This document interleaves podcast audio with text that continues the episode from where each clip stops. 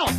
This this is Brock and Salk. Brock Huard is my hero. Jay Buhner just punched me in the kidney. Powered through the Alaska Airlines studio. on Seattle Sports. We're going to accuse you of minute. Doesn't really work that way, Sherm. This is a show that has my name on it. It kind of does, though. Brought to you by Carter Volkswagen in Ballard. Now, here are your hosts, Brock Huard and Mike Salk. Hello! Nobody wants to trade up, Brock, for whatever reason. Huh. I mean, I don't want to trade up. Like none of our peeps? I don't know, a little poll. I, I, Yeah. I know you're sort of poll guy, but Yeah. I've been throwing out some polls here. Nobody wants to trade up for the We've been quarterback. throwing out a lot of polls lately. I know. Yep. What if you love one of the quarterbacks who's going to be available, or who isn't going to be available for you at number five? Why wouldn't you hmm. trade up? You hmm. certainly have the resources for it. What if you love Bryce Young and think that he is head and shoulders above everybody else in this draft class and that he is a legitimate franchise quarterback? This is the guy. Shouldn't you try to trade up for him? Give up a, your other one, give up a two, and give up next year's one, depending. I don't know how much it would cost to get there. That's about what it was. I was looking at Dane Brugler from The Athletic, Yeah. and, and he had Anthony Richardson going four. I mean, that's a lot. There's no and doubt Jalen about it. Carter Going, Jay- Jalen Carter going five, and that's for for Indy to come up to one. Now that was to come up to one, but to get your guy to make sure nobody else gets him right to get your guy, and that's about what it was. What for- if your guy is CJ Stroud? And uh, we already see some, you know, somebody trades up with one, or maybe sh- nobody trades up for one. And Chicago drafts Anderson at one. And the next thing you know, someone trades up to two, or Houston just takes somebody at two. They take Bryce Young. But the person you love is CJ Stroud. Do you trade up to 3 to try to get him? You don't have to give up as much to get to three as you would have to give up to get to one. So again, I'm not saying that this is the answer and this is what the Seahawks should do. But if John Schneider's in love with one of these quarterbacks, don't you want him to get him? Yeah, and and you get the sense from Pete when we sat down with him yesterday, and you're going to hear from Pete and, and John and and Geno today. They'll have their press conference, and then Geno himself will be on with Bump and Stacy, which will be awesome. Just following us today, um, but you will, uh, you know, you and I felt from him, parsing him a little, that that he likes these dudes. Mm-hmm. That, it, that it was not a show. I think over 12, 13 years of sitting with him, there's there's times that that we know. And you referenced it yesterday, like, oh no, Mike, no, no, it's it's not the scheme. We don't have to. No, it's not the player. It, it actually is both of those things. It is the scheme and the players that that we can kind of cut through afterwards and know when he's protecting guys, right? When he's covering for guys, when he's covering for for Richard and for Russ and all the guys that he had had, had to do over the years and, and juggle those balls sitting with him the other day, it was pretty evident that they do they do love this number five pick for that reason. Mm-hmm. They can get what they want. They'll, they'll have a pretty good idea of, of what people are going to do around them, and they don't have to sort out like, oh, I don't know, twenty four different picks ahead of them. Right. There's only four. And to your point, if they do really want somebody, they've got ammo with another first round pick, two second round picks. Obviously, they're picked next year, and they've shown that when they love somebody, they'll go after them, Yep. and they will be aggressive. Yeah, so we'll see. I don't know. I, I'm not. I'm not like advocating trading up, and I don't know whether any of those guys that, who will go ahead of number five are true, you know, franchise quarterbacks that are worth it. But it's at least something that should be in consideration. Essentially, everything should be in consideration right now for the Seahawks. Yeah, and I told you that that some of the consensus, and, and Pete kind of hit on this as well. There's a lot of very good players. Are there elite, bona fide dudes after seven or eight? Not necessarily, right? So if there's a lot of really good dudes, ten through fifty, call it right, of corners especially, and tight ends especially, and pass rushers especially, and and, and talented guys there, then then how valuable is number twenty to you? Mm-hmm. How, how willing, if you- if you think there is elite and great Yep. and just program changing, as Matt Stinchcomb would say, then you've got to have the guts to go up and get them. Yeah. because you don't ever want to be picking five again. You don't want to ever be Well, sitting that's why I keep saying, well, next year it's fine. You're just going to get Caleb Williams. Like, what? You, you're expecting Seahawks to be the worst team in the league next year after you just re-signed Geno Smith? Uh, no. No. I'm not expecting that. So, no, this is your unique No, and the only reason you have this is because Russell imploded in Right. Denver. That's right. You have twenty, right? Even in a rebuild year, you you still have twenty, and I- and I don't think you know you're going to ever we, see a pick we barely even want to talk about. That's we're essentially we're essentially spitting on the number twenty pick. All right, before we get to the draft, though, Brock, the Seahawks are going to have to do something on Monday. That is when the legal tampering period opens up, two days before the start of free agency. You are John Schneider. The window opens. Hmm. Who's your first call? Bobby. Bobby's your first call. Yeah, for for a multitude of reasons. Not not just because he's my first call because I, I need to get him. He's my first call to to take the temperature to see where things are at. You don't need to wait for that. That that's right, and that's kind of a point I want to make. You don't need well. to make. You don't need to wait for So ye- the yesterday, for Bobby. correct. You and I were talking yesterday, and I said, "Hey, you know, today, yesterday, we can start making for those players that have been released. You can already make those calls, Right. Right. So that's that is who I was hinting at when it came to Bobby Wagner that maybe they have made that call and made that call yesterday. So I, I think he's a sounding board. I think you you take his temperature of of where you're at, of of the consideration that he may or may not have in Seattle, and you do right by Bobby mm-hmm. because you did not do right by him and letting him go right? When when Pete shared with us the other day of gosh you know I, I don't always get it right and and I want to be the one to call if you remember last year when they let him go. That was just not it was just not done particularly well. So I would love to see that first call made to him and just take his temperature and see where he's at and if he would consider coming back here. And he's not he's not the big splash. He's not the megastar. He's not Javon Hargraves the other call you do make is to Dre'Mont Jones so th- those would be probably the first. Hmm. I think Hargrave's going to have five or six bidders, and he's going to get to That's a fine. number that is He- just. he should too be much. your first call, though, Brock. I'm sorry. I, I appreciate the Bobby thing, and maybe you're able to do that ahead of time because he's released, and you can make a call and have that conversation and check in. And if it works out with Bobby, that would be really cool to see a reunion here. But let's be clear. The, in a draft that is woefully short on defensive tackles and a team that desperately needs beef up front on defense, mm-hmm. your mm-hmm. first call has to be to Javon Hargrave. And if it's not going to work out, fine, but that's got to be your first call. And the moment that call is done, it's got to be to Dre'Mont Jones. You've got to be in touch. And in all likelihood, while you're calling Hargrave, your first lieutenant is calling Jones. I mean, y- mm-hmm. you need to be 100% on the defensive tackle market right away. And maybe it doesn't necessarily work out. But doesn't that have to be your? Because if if you're not going to get one in the draft that you love, and you're not going to get one in free agency that you love, the only really other real option here is to trade for somebody, and maybe that's the plan.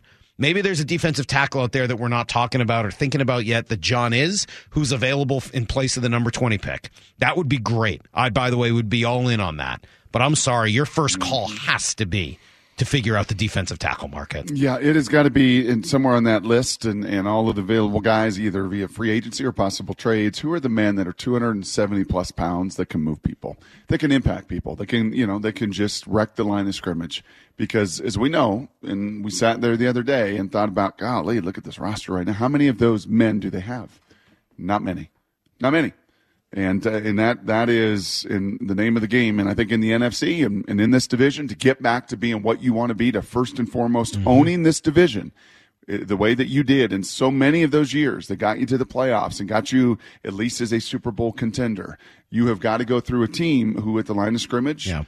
punctured you Yeah, and, and- Brock, as much as I love Bobby, et cetera, and and you're right about trying to wrong some rights. I think there's some value to that, but those linebackers are worthless if you don't have anybody up front. Can we use the word dependent? We have a KJ Wright show, okay? I'm just saying, No, we saw that's- what they were worth with no defensive tackles in front of them. They're not worth the money. Sorry.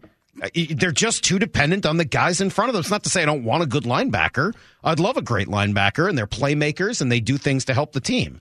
But if you don't have the beef up front, it's it's irrelevant. Yeah. So that's got to be your first call, especially this year, given your needs and the lack of, of people available to try to fit those needs, both in the draft and in free agency. All right, big day, a lot of baseball to come today. Uh, we're going to talk to Shannon Drayer and Jerry Dipoto both coming up a little bit later in the show. Uh, Geno Smith is on with Bump and Stacy this morning at eleven thirty, so make sure you're listening to that. John Schneider later in the day at six o'clock with Wyman and Bob. Huge day here on the station, Seattle Sports on seven ten, SeattleSports.com.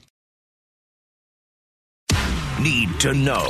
15 minutes past every hour with Brock and Salk. Here's what you need to know. Up first.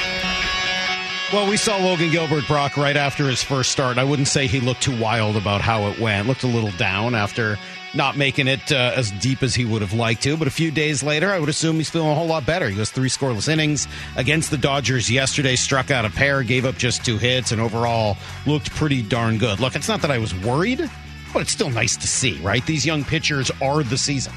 you need them to be great. And after seeing iffy outings from a few of them, yeah, I guess it's just sort of comforting to see Logan go out and do his thing. Yeah, and some dynamics have changed. And in particular, that pitch clock is new and is a bit different. And you've got to get a feel for it. And in the pacing and the timing of it, you know, I was trying to imagine. And there were some times in the offseason, Salk, where you know you're trying to pick up your tempo and get the ball out and, and there were some different coaches with different philosophies but one program i was in you know they'd stay in behind on a ladder with an air horn and a stopwatch and get the ball out in less than three seconds you know? And you know like you're trying to train your internal clock to get the ball out and you know just anything to take your mind off of it or think a little bit differently or feel that rhythm of it. And, oh is that air horn going to blow off? And oh am i going to give up? I mean those are just things that you've got to get a feel for and you've mm-hmm. got to get the timing of and probably not a surprise to see George and Logan and some struggle. They're brash, you know, first couple times out. I think over time they will probably settle into the rhythm, much like these hitters and umpires have to do as well. Yeah, they uh, end up finishing yesterday a 2 2 tie. Young uh, outfielder Alberto Rodriguez was what I guess you would A-Rod. refer to as the hero. Here's the A-Rod. pitch to Rodriguez, swinging a drive deep into the gap in right center field, going and going, and this one is off the top of the wall. Rivas will score. Rodriguez at third. He's going to be waved in. The throw in is cut off, and now Rodriguez will put on the brakes at third, go back to the bag at third. He pumps his fists in the air. And the Mariners have tied it up at one to one here in the top of the ninth inning. This kid has been something. Alberto Rodriguez ties it. And now the umpires are having a conference. I wonder what the what what is that at issue here? Hey, there it is! It's a home run. That's a home run. It's gone. Yeah, it was kind of a weird spot the way it all went down. But Mariners tie 2 2. Here's the second thing you need to know. All right, still a developing situation here as we are waiting for more news to come out. But last night, it sounds like Shawn, uh, Sonics legend Shawn Kemp was arrested for allegedly participating in some sort of a drive-by shooting in Tacoma during the afternoon. Responding officers determined that some altercation had occurred between two parties in vehicles. One of the drivers did fire off several rounds at the occupants of the other vehicle, and then that vehicle fled the area. This morning, David Rose, Fox 13, reporting sources close to Kemp saying that he had property stolen from him, tracked his iPhone to Tacoma, and was shot at when he approached the vehicle, and then he shot back in self defense. I mean, obviously, we don't know everything that happened here yet, but a very surprising bit of news, Yeah. to say the least, just given everything we know about Shawn Kemp. Yeah, I think a couple things here. Number one, largest hands of any human I've ever shook hands with, right in that studio. I mean, just a giant of a man. Number two, and much more importantly, one of the legends here in town that stayed. Right, some of these Seahawks now are doing that, and that, that that was not always the norm over the decades. Cortez Kennedy did; he stayed and made you know his home here in the Pacific Northwest. But now that Doug Baldwin and KJ and a lot of these guys are, but many haven't. Uh, Shawn Kemp did. It's got a got a restaurant there in town. Has made Seattle home even after he left and played other places. That This huge dispensary too, right in Queen, right in uh, Lower Queen Anne. this this is this is his home, and yeah, you hate to you hate to see a headline like this yesterday. Here's the third thing you need to know. Did you know there was a basketball team still at UW? Uh, men's basketball team. There is, as it turns out. They were in the uh, conference tournament yesterday, and they lost in round one uh, to Colorado, who it turns out also has some sort of a NCAA basketball program. Uh, so yeah, not good. Mike Hopkins not exactly uh, happy about how his season went. you know, I take full responsibility uh, for this season. I felt like we had a chance to to really make some some steps. We had a lot of new guys, and I just couldn't get them to where we need them to be. It was a new team, um, had a lot of young talent. Uh, putting them together, I had a difficult deal. Really disappointed for our fans, our alumni, our ex-players, the community of you know Seattle. Um, it's not our standard. So what now? I mean, this in and of itself wouldn't necessarily be news, but it's been what four years now for Hopkins. He hasn't done much. Six. It's been six years now for Hopkins. He's done exactly nothing after year one. UW is on the hook for his salary, but Jim Boeheim's now out at Syracuse after what, 45 years or something like that? So 59. It's not that much. I think it's 45, 47, something like that. Regardless, 47. Is that an opportunity? Would they want Hopkins? Salk, pre Mora and uh, Justin, iteration one and iteration two of the Brock and Salk show. which sport was I most em- emotionally entangled and shown an immaturity Husky hoops. that was that was just not fitting of of me? Husky hoops. I made a turn. I was Like, just telling Justin how much more we used to talk about. oh, them. They've, oh. they've essentially taken themselves out of the picture. Yep. It started under Romar and it's continued under under Mike Hopkins. They've they, they've not a be, they've not managed to make themselves part of the conversation. yep.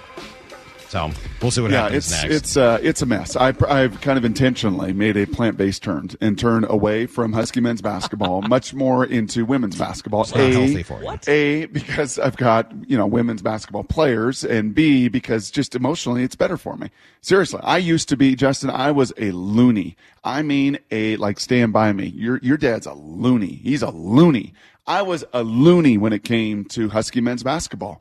I mean, it it just it it was what I care just emotionally. I just get so wound up, you know, and that goes back to my years in Washington. You know, when they were Rip Hamilton and you know a little shot away from the Elite Eight with Lorenzo and runs to the Sweet 16 and tournaments and a number one seed and Isaiah Thomas and mm-hmm. cold blooded and all of the stuff that Mike Hopkins knows is the standard that has been there over some of those decades, and it feels so far away It from all of that right Kraken will get back to it tonight. They're at home against Ottawa, and as I mentioned earlier, Geno Smith on with Bump and Stacy at eleven thirty. Schneider on with Wyman and Bob at six o'clock. So this week you're getting all sides of this Geno deal. Obviously, we talked to Pete, and then uh, you'll hear from the other two guys today. Uh, interesting, Brock. I was I was uh, kind of started off at six o'clock talking about this that. Um, the, the the the websites out there, whether it was SI or Spotrac, they're full on just listing Geno as three or seventy five.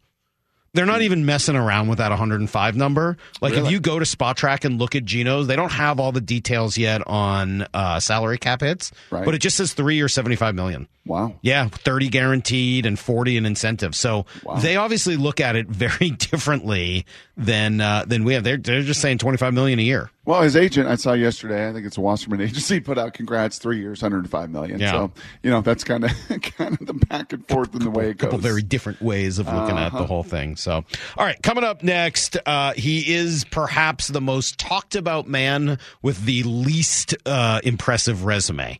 That's next. Brock and Salk, Seattle Sports on 710 and seattlesports.com. You're listening to Brock and Salk Powered through the Alaska Airlines Studio. on Seattle Sports and the Seattle Sports app.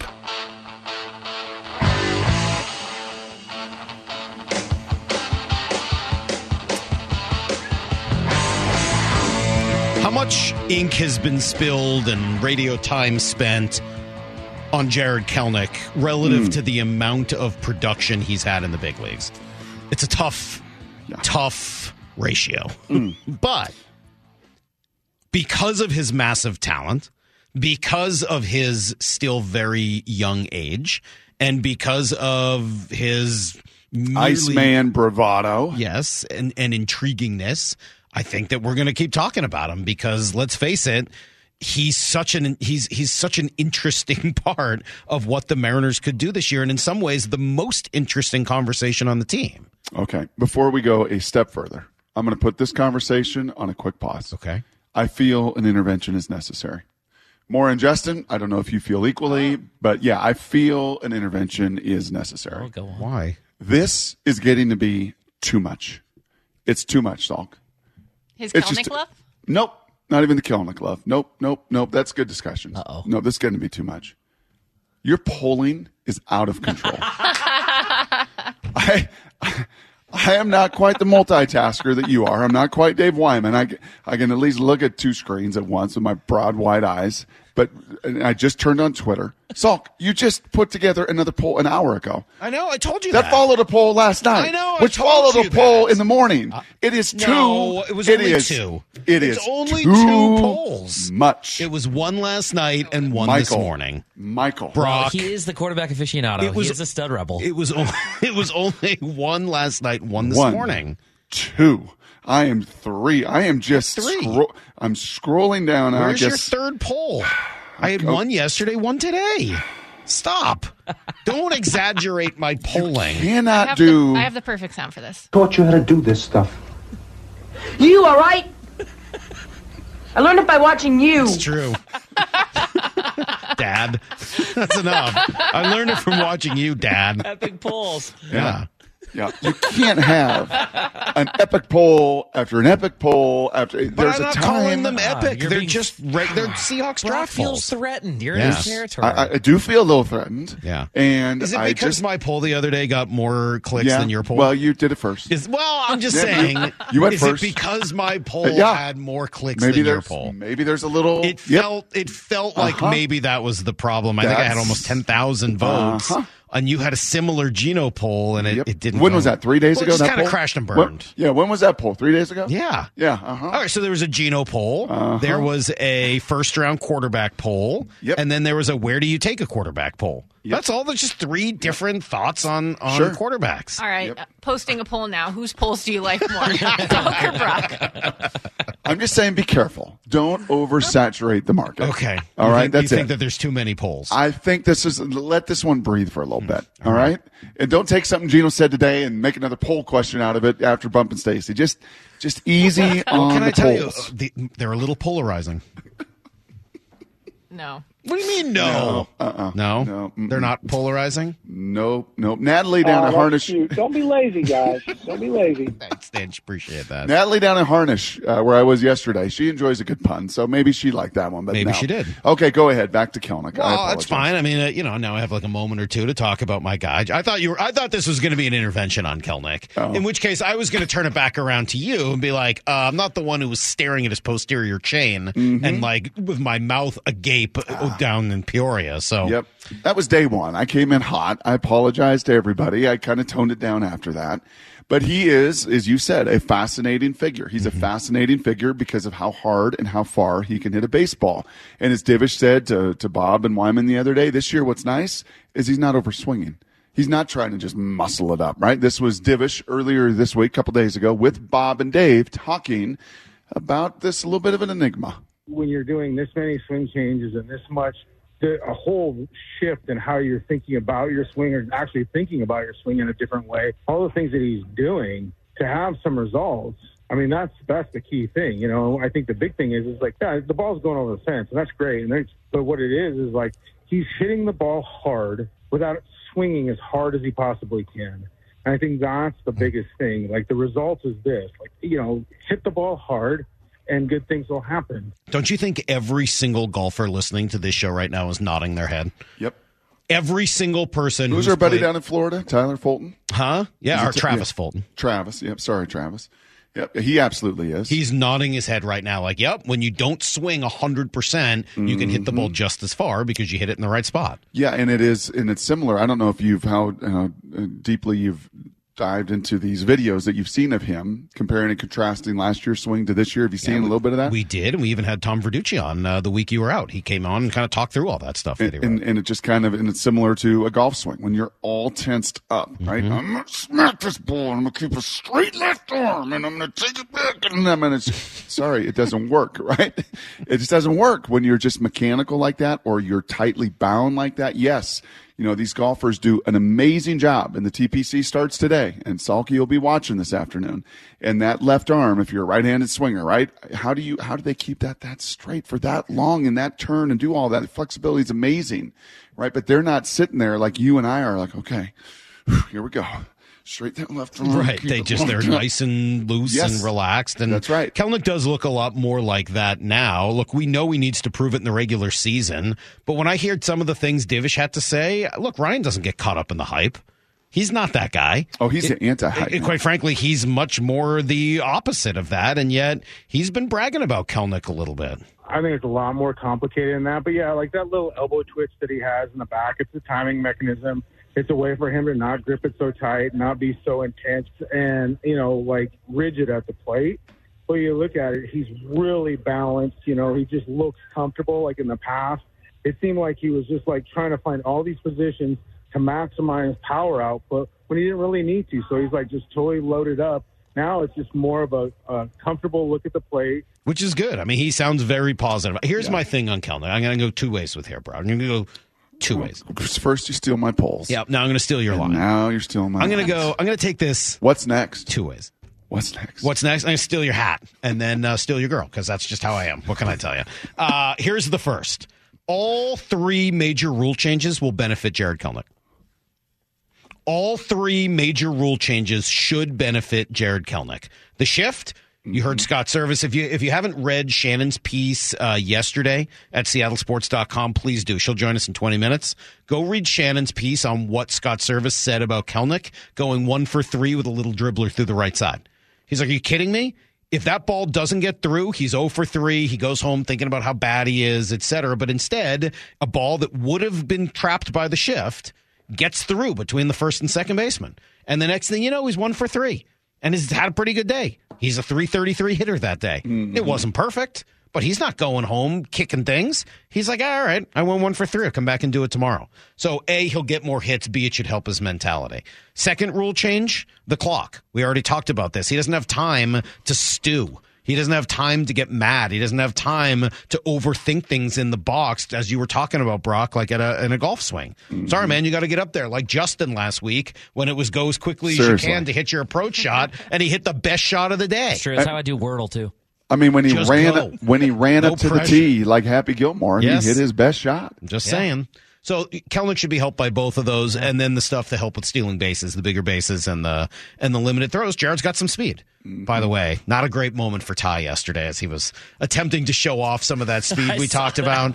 He uh, didn't quite make it. So uh, 0 for 1, Ty France. I appreciate the attitude that he Yeah, it was into nice. Hard, though. That's something I always I, I heard early, and I say it all the time: is mm, stop thinking about it and be about it. Right. Well, he was not about it yesterday. No, he he was wasn't. he was thrown out at second base. But so all three changes, Brock, don't you think should help Jarred Kelenic? Uh, yep, no question, no question. And I think just a comfort level. What year is this? About year three, right? I mean, up and Uh, down in the big leagues. Yes, Yeah. it'll be his third year in the bigs. I mean, just kind of your third taste at it. And I, I can't help but listen to that cut from Divish talking about that little just kind of elbow, you know, timing mechanism. Who else does that?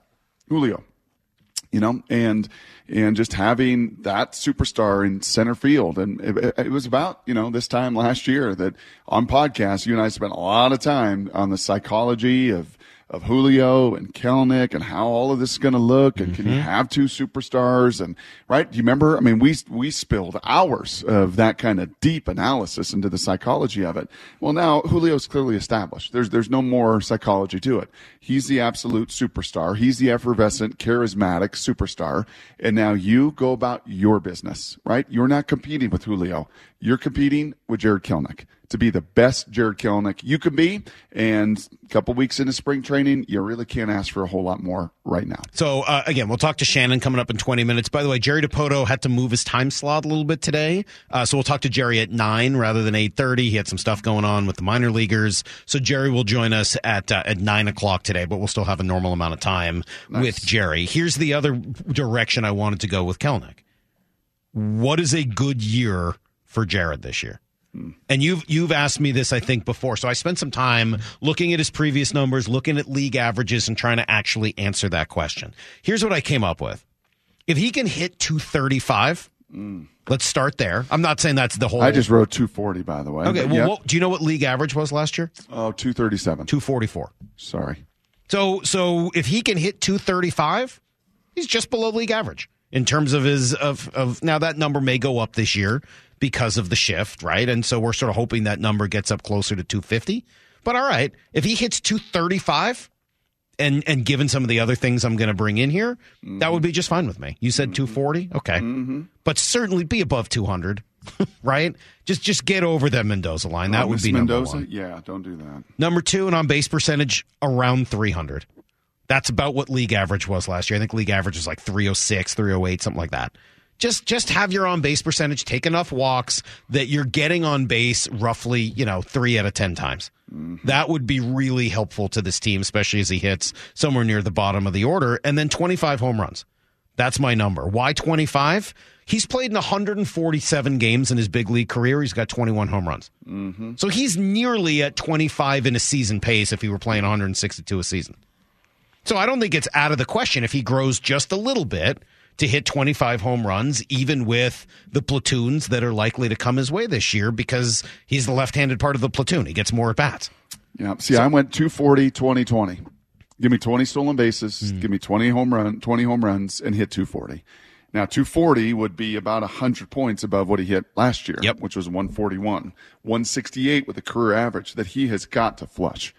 He can't spend a minute or a second looking at the back of his baseball card, right? Those years are over. And you can't sit there and do the math and say, okay, you know, if I hit this, how quickly can I get my career average to 200? You, you, no, none of it. All of that is in the past and in the rear view, and you are pressing on ahead. Mm-hmm. But you give me 240, 20 bags, and 20 home runs you are going to be a difference maker. Yeah, our numbers aren't that far off. I mean, I, I just think he's got to get on base a little bit. But you're right. You got to, I said, throwing some steals, and of course, the quality defense that he brings.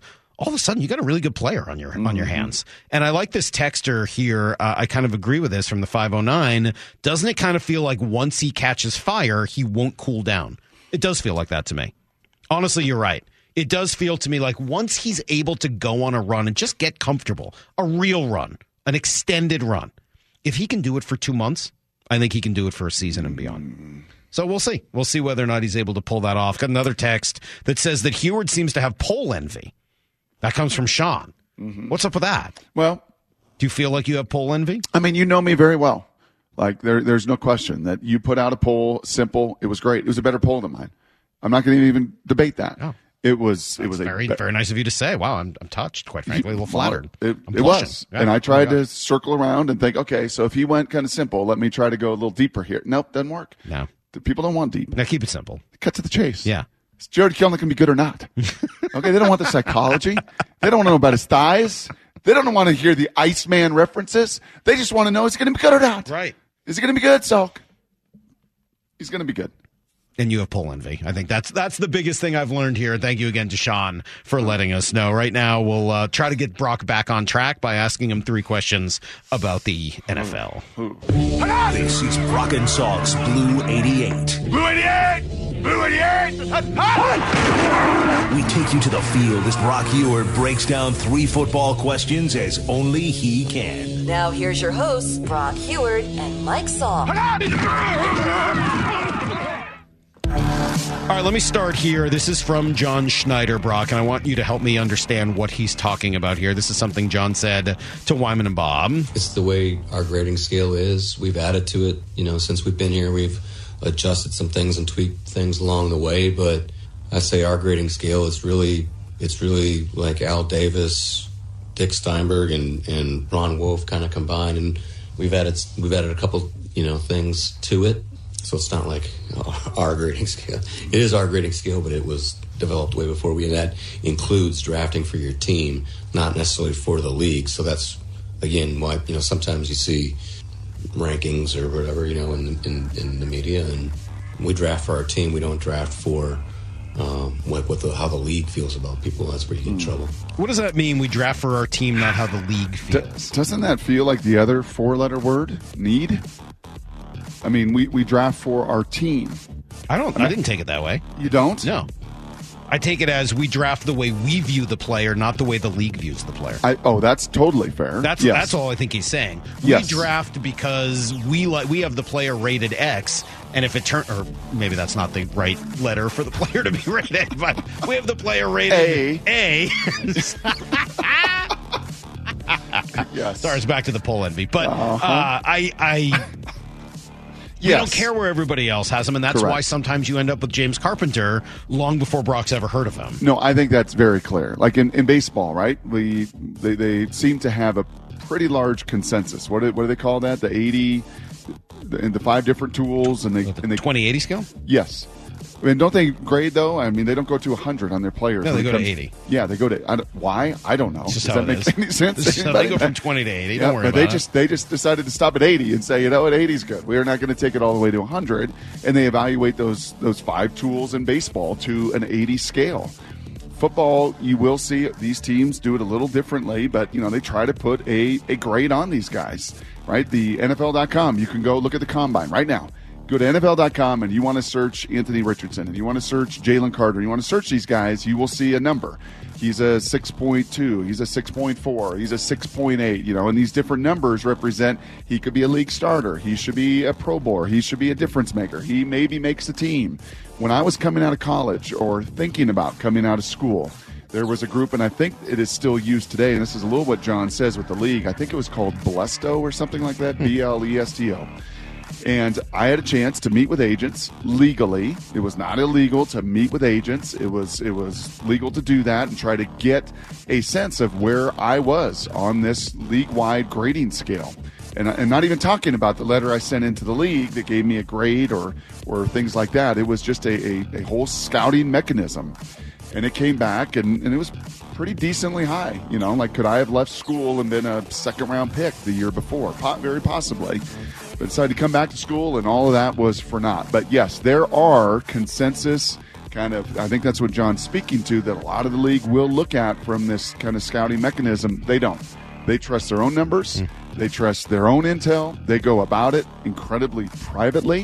When I try to peel anything back and ask anybody there, it is met on deaf ears constantly because they give you nothing and you will like it until that war room when they make their selections. All right, uh, question number two. Going back to John's old theory that a quarterback needs to change the temperature in a room. Of the top five quarterbacks in this draft, okay, who changes the temperature of the room the most? Bryce Miller. I, I think it's Bryce Miller, the smallest of them all. Kind of like Russell back in the day, five ten and five eighths, and this kid wasn't even that. And how he weighed two hundred and some pounds, God bless him. He went potty afterwards, like strange brew, and put out a fire because there is no way he weighs two hundred four pounds. Don't give me that face. That was a pretty good analogy. Did you not like the strange brew? No, I just don't like potty. Okay, pee. Yeah, I just I'm uncomfortable with the word potty. I don't like it. Not for an adult. You know what? When he took a leak, he put out a fire See, I'm like better with that. strange That at least sounds like a normal thing to say. There you go. There we go. I should I should have said that. Thank you. I appreciate apologize. that. I was trying to keep it clean for the. Yeah, but potty just sounds yeah, it immature. sounds it sounds stupid. Yeah. you're right. I, I'll own that. Because he doesn't weigh 204 pounds or whatever he weighed. He, he didn't play at that. He's not going to play at that in the in the professional level. He's going to play likely in the 190s.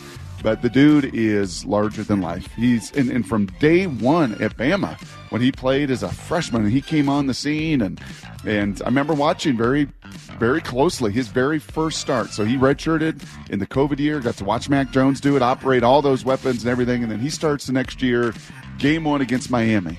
Manny Diaz, top 10 Miami, NFL front sevens. Who's this little itty bitty guy out of California? And all he did was shine and shine in every single moment in that game. And it was you know, a big nationally televised game at a neutral field, and that was it. I was like, man, this guy, he's just different. KJ Wright sees the same thing as a linebacker. He sees the same thing. Like, That guy is just different. The way he carries himself, the way he presents mm-hmm. himself, the background So- he has with Bill O'Brien So and Steve you trade up to number one to get him? No, you have too many other needs.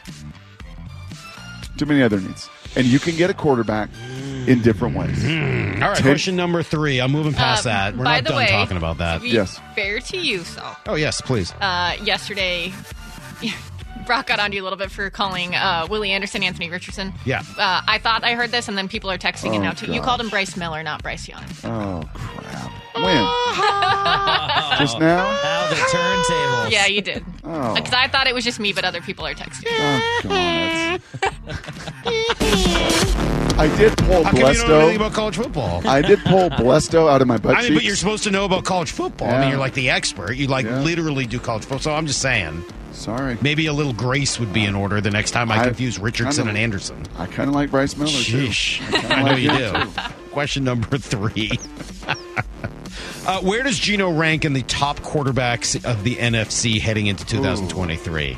Ooh. Colin Cowherd went through this yesterday, huh? Uh, yeah. Here's a little bit from uh, from the great Colin Cowherd. Number eight, Geno Smith. Look at the numbers. Number eight. He had decent protection last year. He completed 69% of his throws, almost 70. 30 touchdowns, 11 picks. He's grown up. I get size, 6'3 and a half, 220. He's a big kid. Hard worker. I think he's limited. I don't think he's going to make a ton of plays off script. I think a lot of his success last year was the run game, but I would put him at number eight. Wow. Number eight. I can't huh? do a nine. What do you make of number eight? Yeah, I, I would not put him at number eight. You put him higher or Uh, lower? I do put him higher. Oh. And this is the yeah, this is the NFC. This was just the NFC he was looking at. This isn't even Mahomes. That seems a little low. Well, you've got, yeah, and right now you got Aaron Rodgers. I don't think that's going to remain, but right now you do have Aaron Rodgers for me. I've got Stafford. I got Hurts. Carr and Cousins are right there with Geno, but they've done it over a longer period of time. And then I do have Geno. And I have Dak right behind him, and then Kyler Murray in a distance. He, he had Kyler Murray still four. What? Yeah. Well, it doesn't And I- make any sense. Well, and I don't know if you saw his offensive tackle, Kelvin Beachum, who looks like he's not going to be a Cardinal anymore, finally go on the record and say, "Yeah, yep, Kyler's got to learn to lead, man." Right, the same thing that we've been saying for a bunch of years. He's got to take total ownership. He's trying, he's trying to grow, but that position, and when you're what I sent to you yesterday, I think he's the third highest guarantees of quarterbacks in the NFL. It's Deshaun Watson one, Russell two, and Kyler three. That much guaranteed dough and the 150 million plus dollars still, you got to own more of it. And that's still something he's got to do on top of getting healthy, on top of playing in the pocket. So I put Geno right there with Cousins and Carr. All right, there you go. That is Blue 88 every morning at 745. By the way, uh, we got reports from Dianna Russini this morning that Aaron Rodgers is uh, having good conversations with the Jets, and there's a lot of optimism amongst the Jets folks that uh, they could get something done there, but they still have to work out a deal with the Packers. How much do you have to give up to get Aaron Rodgers right now? I mean, on one hand, he's Aaron Rodgers. On the other hand, he's old, he's expensive, and the Packers don't really want him. That's right. So, like, what's the how much do you have to give up? What do you think the What do you think you give up for Aaron Rodgers? That's a good question. Third you're round ta- pick? You're taking 50 million right, Right. off the books of Green Bay and letting them do, by all accounts, as Rich Eisen said, what they want to do. So I don't see how you're giving up first round picks for him. To me, this is like a mid round pick you give up for Aaron Rodgers, if that. And maybe the backpackers eat some of the salary. Like I think it's very interesting to see how that negotiation goes, to see what his actual worth really is. All right, uh, Logan Gilbert bounced back very, very well with a spectacular outing yesterday. Did he throw the new pitch? Did he throw the splitter? Was it effective? We'll ask Shannon Drayer that and more next. Brock and Salk, Seattle Sports on seven ten, SeattleSports.com.